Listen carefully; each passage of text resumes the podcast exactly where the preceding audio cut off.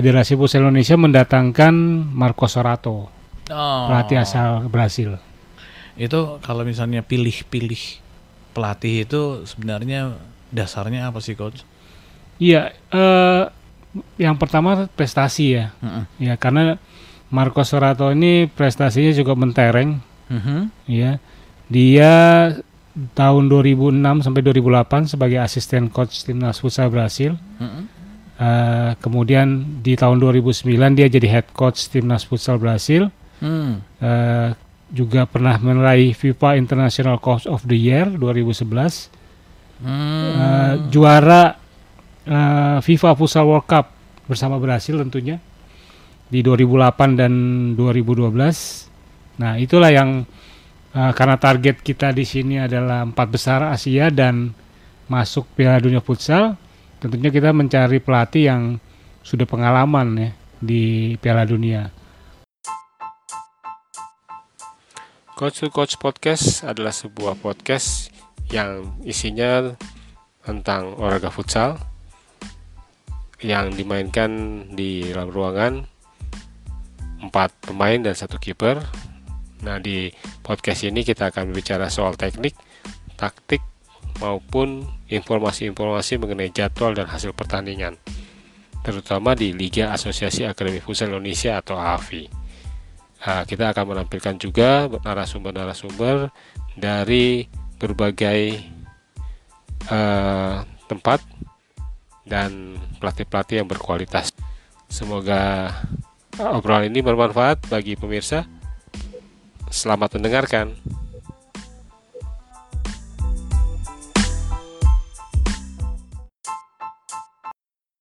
Sore-sore. Dan sobat RPK seperti biasa nanti kita akan ngobrol sama Coach David ya untuk kesempatan kali ini. Ah, di sini udah datang nih Coach David. Apa kabar Coach? Kabar baik. Bukan main ya. Selalu baik setiap hari ya. Iya. Oke. Ini ada obrolan yang menarik dan sangat menggelitik ya. Sahabat RPK yang udah tahu mungkin nggak terlalu mikir-mikirin, tapi kalau yang udah tahu, eh yang nggak tahu, wih apaan ini? Ini keren ada apa namanya judul yang diangkat ini Welcome Sorato, Thank you Ricardino. Wah. Ini dua nama orang ya. Iya, betul. Mantap. Ini gimana nih, coach? Ceritanya nih. Iya, jadi ceritanya memang eh Sorato itu Marco Sorato itu Marco Sorato, oke. Iya. Dia itu eh, pelatih kepala eh, timnas futsal Indonesia. Oh. Nah, jadi yang baru baru ini akan eh, memimpin eh, apa timnas futsal Indonesia untuk menuju Piala Asia dan eh, merebut tiket Piala Dunia futsal. Wih, ini Pak Marco ini dari mana nih? Ini dari Brasil. Oh, Brazil ya. Iya. Kita kan taunya Marco Polo tuh Spanyol apa Portugal gitu. Iya. Tapi Marco Sorato. Ini dia menempati posisi sebagai Pelatih eh, kepala. pelatih kepala ini sejak kapan nih? Ya ini baru ya, karena eh, berapa bulan sebelumnya itu pelatih kepala kita yang asal Iran, Hasam Coach Hasam Sade, Mm-mm. itu eh, sudah selesai kontraknya. Oke. Kemudian eh, untuk menjelang kita akan menjadi tuan rumah Piala kualifikasi Piala AFC 2024 Oke. dan juga eh, untuk tiket Piala Dunia Futsal 2024 juga Mm-mm. itu eh, Federasi Futsal Indonesia mendatangkan Marco Sorato Oh. pelatih asal Brasil. Itu kalau misalnya pilih-pilih pelatih itu sebenarnya dasarnya apa sih coach? Iya, eh, yang pertama prestasi ya, Mm-mm. ya karena Marco Sorato ini prestasinya cukup mentereng, Mhm. ya. Dia tahun 2006 sampai 2008 sebagai asisten coach timnas futsal Brasil. Mm-mm. Eh, kemudian di tahun 2009 dia jadi head coach timnas futsal Brasil. Hmm. Eh, juga pernah meraih FIFA International Coach of the Year 2011. Hmm. Eh, juara eh, FIFA Futsal World Cup bersama Brasil tentunya di 2008 dan 2012. Nah, itulah yang eh, karena target kita di sini adalah empat besar Asia dan masuk Piala Dunia Futsal, tentunya kita mencari pelatih yang sudah pengalaman ya di Piala Dunia futsal itu sendiri sehingga akhirnya federasi memilih Marco Sorato sebagai pelatih kepala kita. Oh, tadi jadinya nggak sembarangan untuk pilih seorang coach ya, apalagi kepala untuk tingkat nasional gitu ya. Iya internasional bahkan. Internasional eh, prestasinya dia. Iya ya. nantinya. Hmm.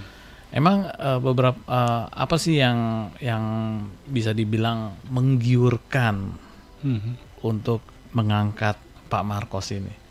Ya tentunya eh, peluang ya Mm-mm. peluang Indonesia mas eh, apa meraih tiket Piala Dunia itu cukup eh, ada ter- terbuka lah ya karena kan kita tahu kalau Indonesia ini di Asia itu masuk 10 besar ya Uh. iya mas- 10 besar Asia kemudian di eh, Asia Tenggara memang kita tiga besar Mhm. Nah, eh, nah, sementara itu tiket Piala Dunia Futsal itu ada empat tiket.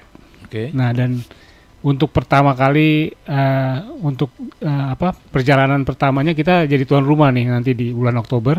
Wis Heeh, internasional ya? internasional Wis. kita jadi tuan rumah. Kalau kita lolos dari sana kita masuk Piala Asia. Mhm. Nah, di situ kita berjuang untuk mendapatkan satu empat satu dari empat tiket yang tersedia. Wah. Iya, karena jatah Asia itu ada lima sebenarnya. Mhm. Cuman yang satu sudah diambil sama Uzbekistan sebagai tuan rumah. Hmm. Jadi sisa empat yang, iya iya. iya. yang kita lagi kejar itu ya. Wah, ini menarik ya Sobat RPK. Beberapa event internasional kembali olahraga ya. Kenapa olahraga sepak terus yang ini ya?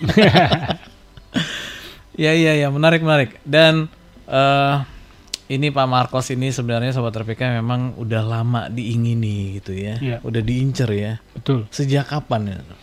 Eh, sejak eh, federasi menetapkan empat besar Asia ya. Nah, maksudnya sudah ada jalan ke sananya, eh, hanya tinggal menunggu aja. Eh, eh. Dan dan karena eh, beliau kan Marco Sorato di 2008 dan 2012 jadi eh, sekit ada em- empat atau tiga Piala Dunia futsal sebelumnya dia sudah menjadi me- apa? Udah ada nama ya. Ya men- menjadi juara ya bersama Brasil ya. Hmm, dan yang menarik lagi ya ini eh kita akan tanya-tanya lagi yang lebih menarik lagi setelah tanda waktu 15 menit.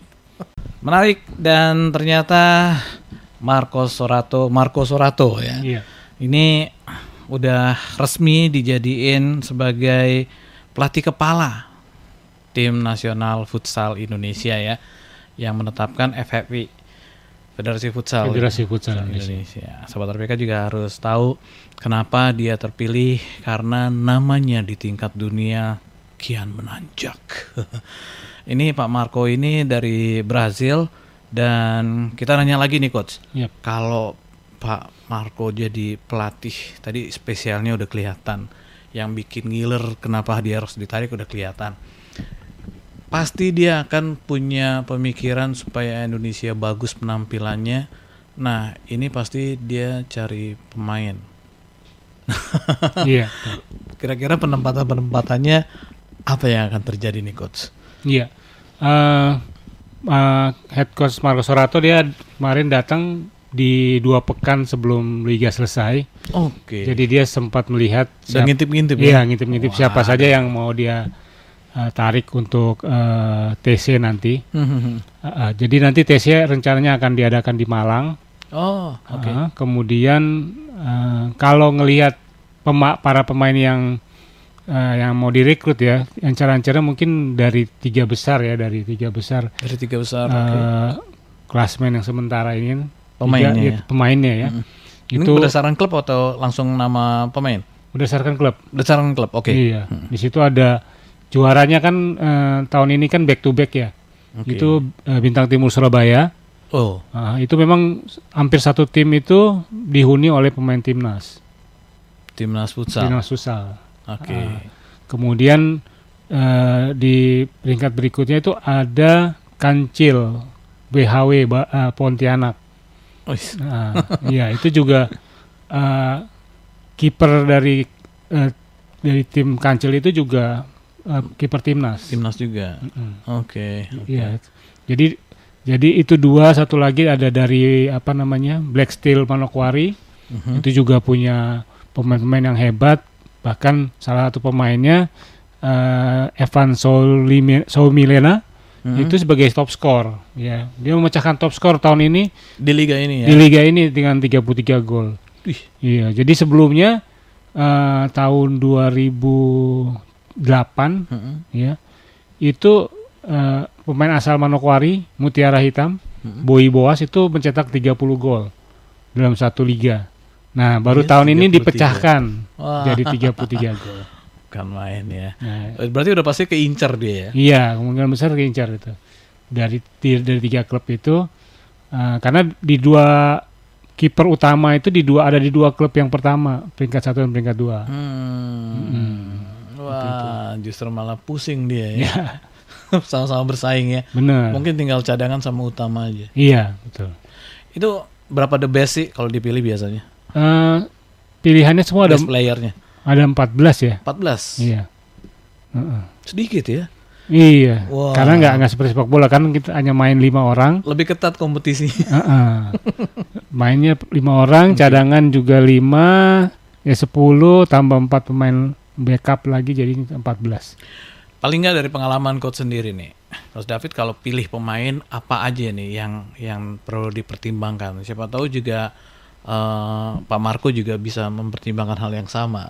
Iya, ya tentu pertama eh, jam terbang. Oke, jam terbang Iya, pemain. jadi Hmm. Jam terbang pemain eh, selama liga kita bisa lihat berapa kali dia di eh, diturunkan oleh para pelat- pela- pelatihnya ya di klub masing-masing. Kemudian eh, dari dari jumlah eh, jam terbang bermain itu bisa bisa terlihat eh, apa namanya statistiknya dia. Dia Oke. itu memang pemain yang terpilih gitu ya. Ke- Kemudian apakah dia masuk di line up utama starting kalau di sepak bola starting 11 tapi kalau di eh, Futsal? futsal starting five Oke. apakah dia masuk di starting five di setiap kali eh, klubnya bertanding itu juga Jadi kalau starting itu menentukan juga ya. iya ya. Oke, terus terus. kemudian eh, tentunya da- berdasarkan posisi ya Mm-mm. Da- dari kiper Mm-mm. itu juga bagaimana penampilannya bagaimana dia bisa membantu tim untuk eh, menang Mm-mm. atau tidak kebobolan Mm-mm. Nah, kemudian eh, di depannya kiper ada engkor Mm-mm. bagaimana dia pemain ini bisa meng, apa namanya mengatur ritme permainan Hmm. Ya, lalu ada ada ala di kiri kanan Mm. kemudian ada eh, tentunya pivot sebagai ujung tombak nah kalau Oke. untuk pivot ini ya tentu eh, di futsal karena futsal eh, lebih banyak gol ya pasti yang kita cari ya pemain yang bisa mencetak banyak gol Banyak gol. Ah, Berarti udah ketahuan ya, Ya, kalau untuk pivotnya ya. ya betul Tinggal anchor anchor sama kiper. kiper dan ala kiri kanan Oke. ya. Kalau kalau misalnya eh, coach jadi eh, head coachnya misalnya jadi Pak Marco gitu. Iya. Ini untuk alaknya yang siapa-siapa aja nih. Kan kalau kalau untuk Ah. pivotnya udah ketahuan ya. Iya, iya. Gitu ya. Iya, untuk Ala ini ada satu pemain yang sekarang juga jadi best player di Oke. liga ini, Ik- eh, namanya Iqbal Iskandar. Oke. Itu juga eh, masuk-masuk dalam kandidat juga untuk sebagai anchor. Lalu ada di apa namanya? Di klub BTS itu juga ada Rio, ya. Hmm. Aduh, saya lupa lagi namanya. Namanya Rio ya. Rio ya, itu juga bisa masuk sebagai Kandidat, ya. kandidat sebagai anchor ya seperti itu.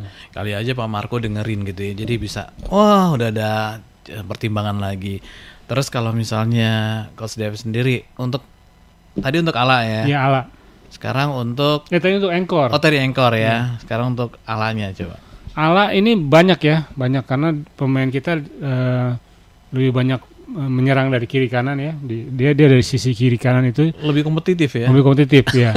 Tentunya kalau itu saya sih mengharapkan adanya eh, Bambang Bayu Saptaji ya. Ini Hmm. pemain senior yang muncul lagi, artinya eh, berkibar lagi. Kalau mungkin satu atau dua tahun sebelumnya sempat menurun, tapi karena eh, saat ini dia cukup menanjak Hmm. Nah, itu juga bisa dijadi alternatif sebagai eh, Ala ya. Iya, iya. Lalu ada Reza Yamani, kemudian ada eh, banyak ya, banyak. Ada Andrian Saruntu Boy juga bisa dipakai. Banyak banget ya. Ah, dipakai sebagai itu. Ada Wendy Bryan dari Black Steel Manokwari Hmm. yang bisa eh, yang berpengalaman juga ber- dan pernah bermain di Liga Futsal Thailand. Wih, iya iya iya. Kalau untuk kiper bagusnya dari BTS apa dari Kancil? Nah, kiper ini eh, selama ini yang menghuni eh, timnas futsal kita itu bahkan dari kiper utama dari Black Black Steel ya, Hmm. Muhammad Al Bagir. tapi Oh. kiper keduanya juga eh, lumayan bagus yaitu Muhammad Nizar Mhm. itu dari Kancil malah. Oh gitu ya. Nah ini persaingan juga sih karena di BTS tuh ada dua kiper yang, yang bagus ya. bagus juga eh, Muhammad Nizam sama eh, Ahmad Habibi. Mm-mm. Nah ini kita tunggu aja Sorato Iya, dia iya. milihnya yang mana nih? Iya iya iya. Ini yang menarik, menarik eh, sebenarnya yang bikin eh, aku penasaran ini coach, kok dari Jakarta nggak ada gitu ya? Jakarta ya. Heeh. Iya kalau di klub dari Jakarta tuh ada namanya Halus Futsal. Oke halus. Heeh. Memang peringkatnya dia agak menurun dia. Oke. Eh, eh, itu eh, kalau dibilang sih memang mungkin ada tapi mungkin sedikit ya kansnya untuk dipilih ya. Hmm. Nah, kalau saya sih ada satu kiper yang di Muhammad Junaidi namanya tinggi besar. Ya cuman mungkin karena peringkatnya, peringkat Klubnya. klubnya di bawah, Sorato mungkin juga atau kita sebagai head coach pasti akan memilih yang Peringkat yang peringkat atas yang ya. di atas ya. Aduh, aduh, saya juga ya. Eh, mungkin juga sahabat RPK kalau misalnya mau tanya-tanya juga yang lainnya, sahabat RPK silakan di 0815 1800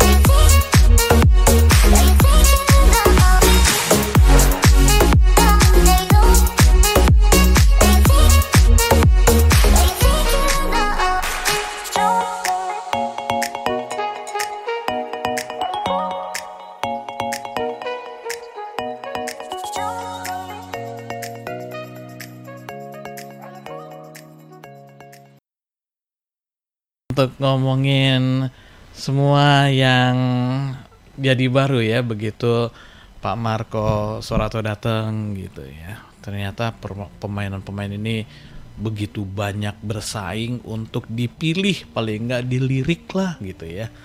Nggak jadi eh, apa namanya five star juga nggak apa-apa lah. Yang penting bisa diajak gitu kan. Nggak enak kalau udah main capek-capek terus nggak diajak gitu. Tapi eh, nggak apa-apa. Ini namanya juga kompetisi yang sehat. Eh, pasti para pemainnya juga begitu ya. Eh, apa namanya? eh, begitu bergairah gitu. Emang belakangan ini emang futsal Indonesia tampaknya bergairah sekali gitu ya coach ya. Apa nih rahasia yang coach dapat di lapangan itu? Iya. Tentang kegairahan yang makin nambah gitu ya. Iya, jadi mungkin sejak eh, COVID sudah mereda ya, Mm-mm. terus eh, liga sudah mulai eh, bergulir lagi di 2022 ya, 2022 itu eh, dengan sistem kompetisi yang berbeda. Kalau sebelumnya ada Final Four, Mhm. sekarang ada jadi langsung, jadi eh, dua putaran melihat hasil apa poin akhir gitu. Nah itu kemudian ada terus klub-klub juga udah karena bergulir klub-klub juga membawa mengkontrak ya pemain asing ya. Oh iya iya. Nah, iya. pemain asing ini kan eh, aturannya di Federasi Futsal Indonesia adalah setiap klub bisa mengambil dua, Maksimal ya. iya maksimal dua pemain asing dengan eh, prestasi yang mereka harus sebagai pemain tim nasional futsal di negara mereka. Hmm. Saat eh, mungkin 2 sampai lima tahun terakhir itu eh, harus sebagai pemain futsal timnas di negara mereka ya. Jadi eh, itu eh, apa ya? Jadi tidak sembarangan gitu. Klub-klub itu mencari pemain. Persyaratannya memang Persyaratannya agak, agak berat itu. itu. Tapi Iya. kan mahal-mahal gitu. Iya. Eh, mungkin cuman ada juga negara-negara yang yang bisa lah ya. Bisa. Kemarin ya kalau kebanyakan nih eh, tim pemain asing itu berasal dari Iran, Iran. ya, Oke. dari Brazil, Oke. bahkan dari Afghanistan, Uzbekistan. Itu emang yang kuat-kuat Iran Brazil ya kalau futsal ya. Iya, Iran Brazil. Iran sebagai eh, nomor satu di Asia, Oke. Brazil Di dunia. di dunia. Ah. Dan kemarin itu ada sahabat RPK yang namanya eh, Ricardinho ya. Iya Iya. coach ya. Iya, Ricardinho. Ricardinho ini juga jadi apa namanya bahan eh, perbincangan ya. Mhm. Waktu ketika tahun 2002 masuk ke Indonesia bersama Pendekar United. Nah, Pendekar Klubnya ya. klubnya Pendekar United kebetulan ini dimiliki oleh eh, selebritis ya, Oh, Oke. Atta Halilintar. Mhm. Ah, Nah, masuknya Ricardinho itu membuat semakin bergairah tuh. Dunia futsal dunia Indonesia. futsal Indonesia bahkan dari dunia pun internasional pun eh, apa namanya langsung melirik ke Indonesia. Apa dampak yang ditimbulkan sama Ricardinho? Nah dampaknya itu di tahun 2022 itu banyak pemain asing Mhm. yang mau bermain di Indonesia bahkan dari Brasil eh, dari negara-negara lain tertarik untuk eh, datang ke Indonesia untuk bermain atau bermain bersama atau ma- bermain melawan Ricardinho. Ah, Mereka datang cuma untuk Iya. melawan Ricardinho. Iya, jadi Ada apa dengan Ricardinho? ya karena Ricardinho ini pemain terbaik dunia nih. Iya, dari asal Portugal ya, Dan masuk ke Indonesia. masuk Indonesia. Nah, itu Wah. yang membuat mereka eh, pemain-pemain asing itu juga eh, apa namanya tertarik ya dengan eh, apa atmosfer futsal Indonesia. Itu keuntungan Indonesia ya. Futsal Iya. itu jadi menggeliat ya. Betul. Wah, ini memang eh sahabat RPK mungkin baru apa namanya baru ngeh gitu ya. Kenapa eh, judul perbincangan kita Welcome Suroto eh Suroto Sorato. Surato sama thank you Ricardinho gitu ya. Karena Ricardinho punya punya dampak yang baik begitu dia datang ke Indonesia. Tapi katanya udah nggak lanjut lagi ya. Iya, jadi Kontraknya. jadi tahun ini ada tahun musim terakhirnya dia, Hmm. Ricardinho main di eh, Liga Futsal Indonesia di terutama di Pendekar United karena tahun depan dia sudah menaikkan kontrak dengan salah satu klub di Eropa Oke. di jadi dia akan bergabung dengan tim Riga FC di Hmm. Liga Futsal Latvia. Latvia. Iya. Hmm. Nanti Latvia menggeliat, tapi Indonesia juga harus tetap menggeliat ya. Betul. Kita harus ambil langkah yang baik. Apa kira-kira nih eh, coach untuk mempertahankan bahkan menambah atau mengembangkan geliat yang sedang ada di futsal Indonesia? Ya, eh, menurut saya sih apa syarat pemain eh, tim pemain asing yang eh, bermain di tim nasional itu harus tetap ada.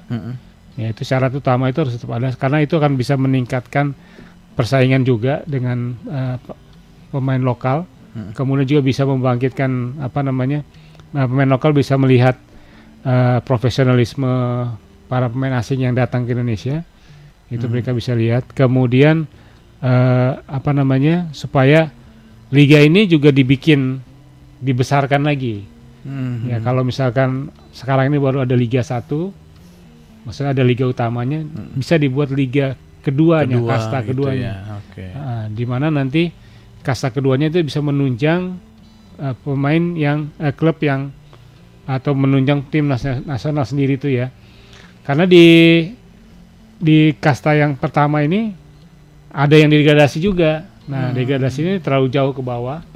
Nah, kalau misalkan dibuat eh, Liga Liga 2, jenjang iya ya. jenjangnya lebih dekat lagi, mungkin bisa bertambah gairahnya makin Heeh, makin besar. mempertahankan Iya. prestasi dia di liga utama Benar. misalnya. Dan ne- daerah-daerah juga bisa berkembang. Jadi ada Hmm, banyak hmm, hmm.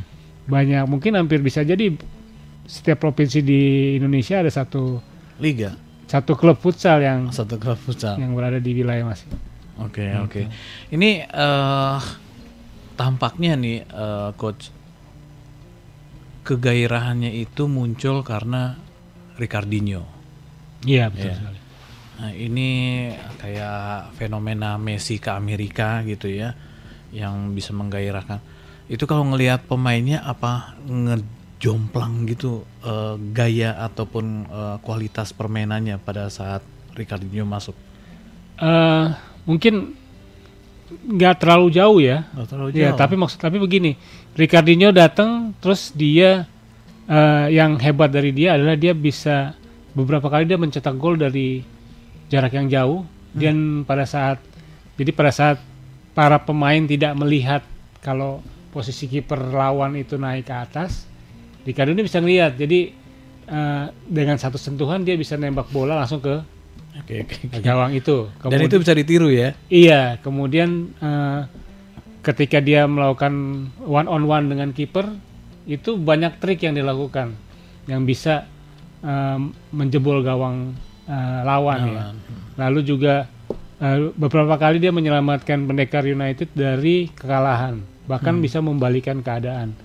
Nah, itu yang membuat juga beberapa pemain dari Pendekar United juga mulai nanjak ya. Salah satunya dari BBS tadi Mhm. itu juga mulai yang tadinya redup jadi jadi bersinar lagi juga ada Suban Faidasa juga yang yang tadinya bersaing dengan apa namanya eh, di BTS bersaing dengan eh, pivot yang lain tapi ketika pindah ke Pendekar United dan duet dengan Ricardinho itu mulai dilirik lagi Oh, oke oke oke ya.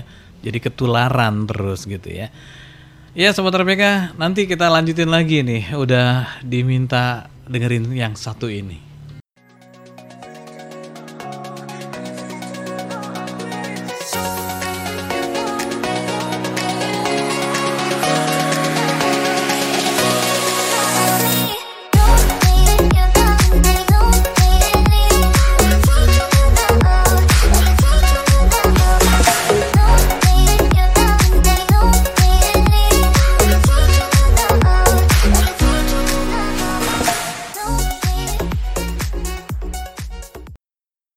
Ada Coach David.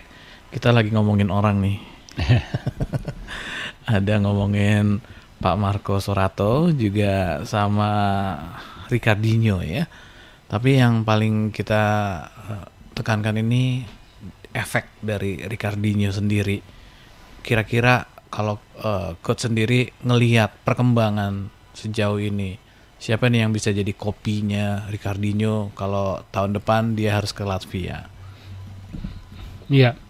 Eh, memang kalau untuk ya jadi seperti Ricardinho mungkin nggak Enggak ya. Mungkin Ya. lebih gondrong namun. Iya.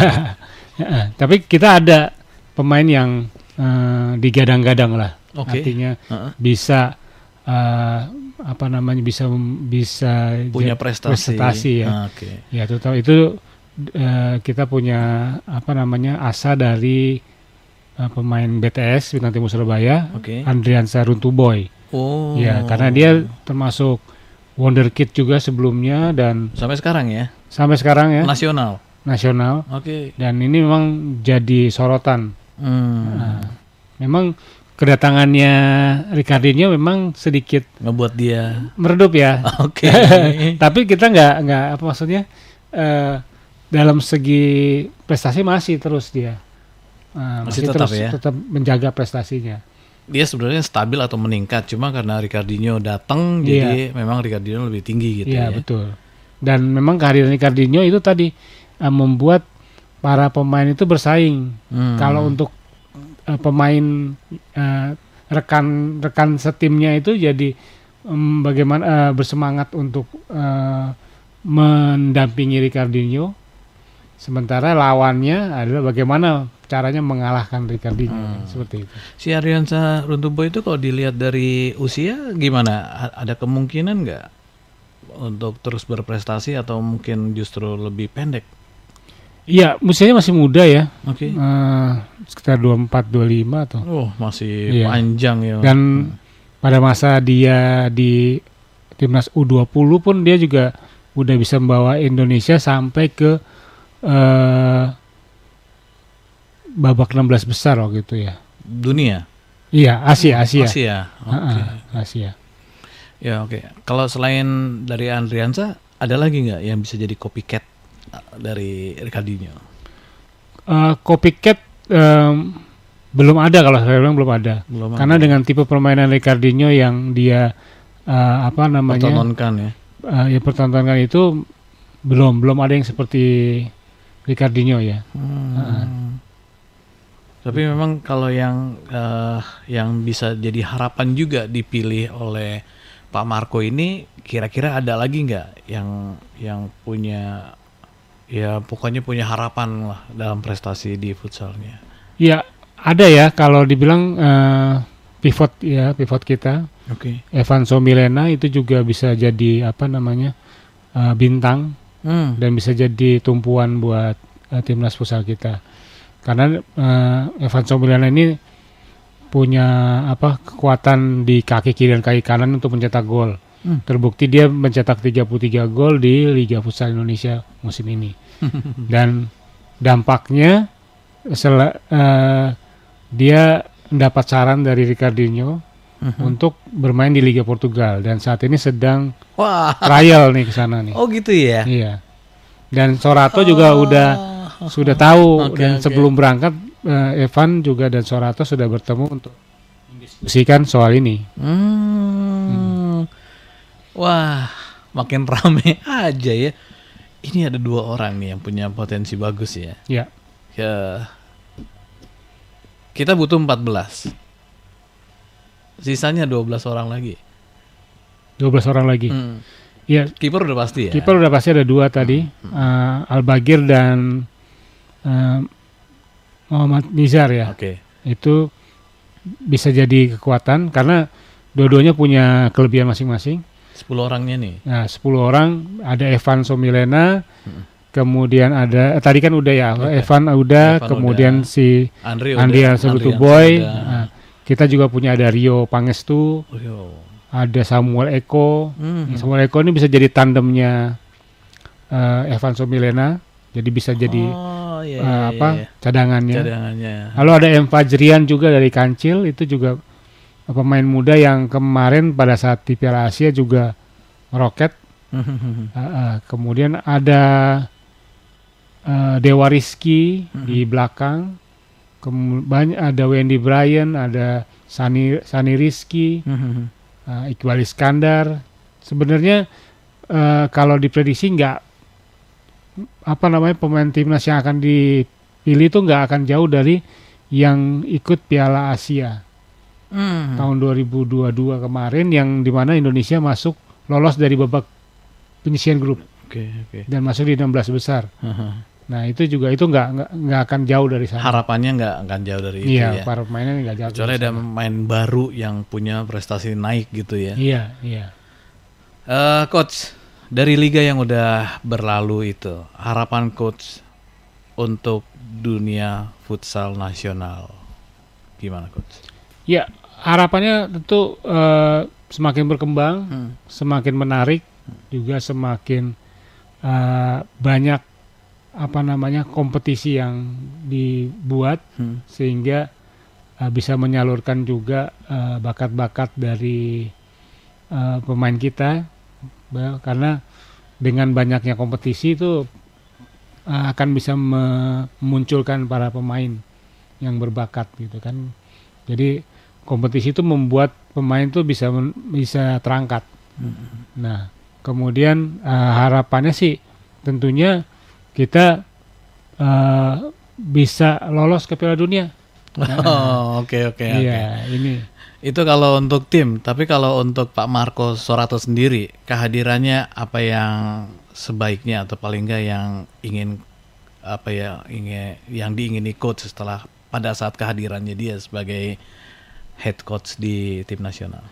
Iya, eh, keinginannya mem- memberikan pengalaman ya ketika dia menangani Brasil di dua edisi Piala Dunia Futsal Mm.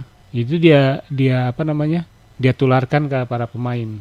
Heeh. Tapi kan eh, aura sama kualitas pemain kan pasti beda. Ya, Apa yang diharapkan coach sendiri?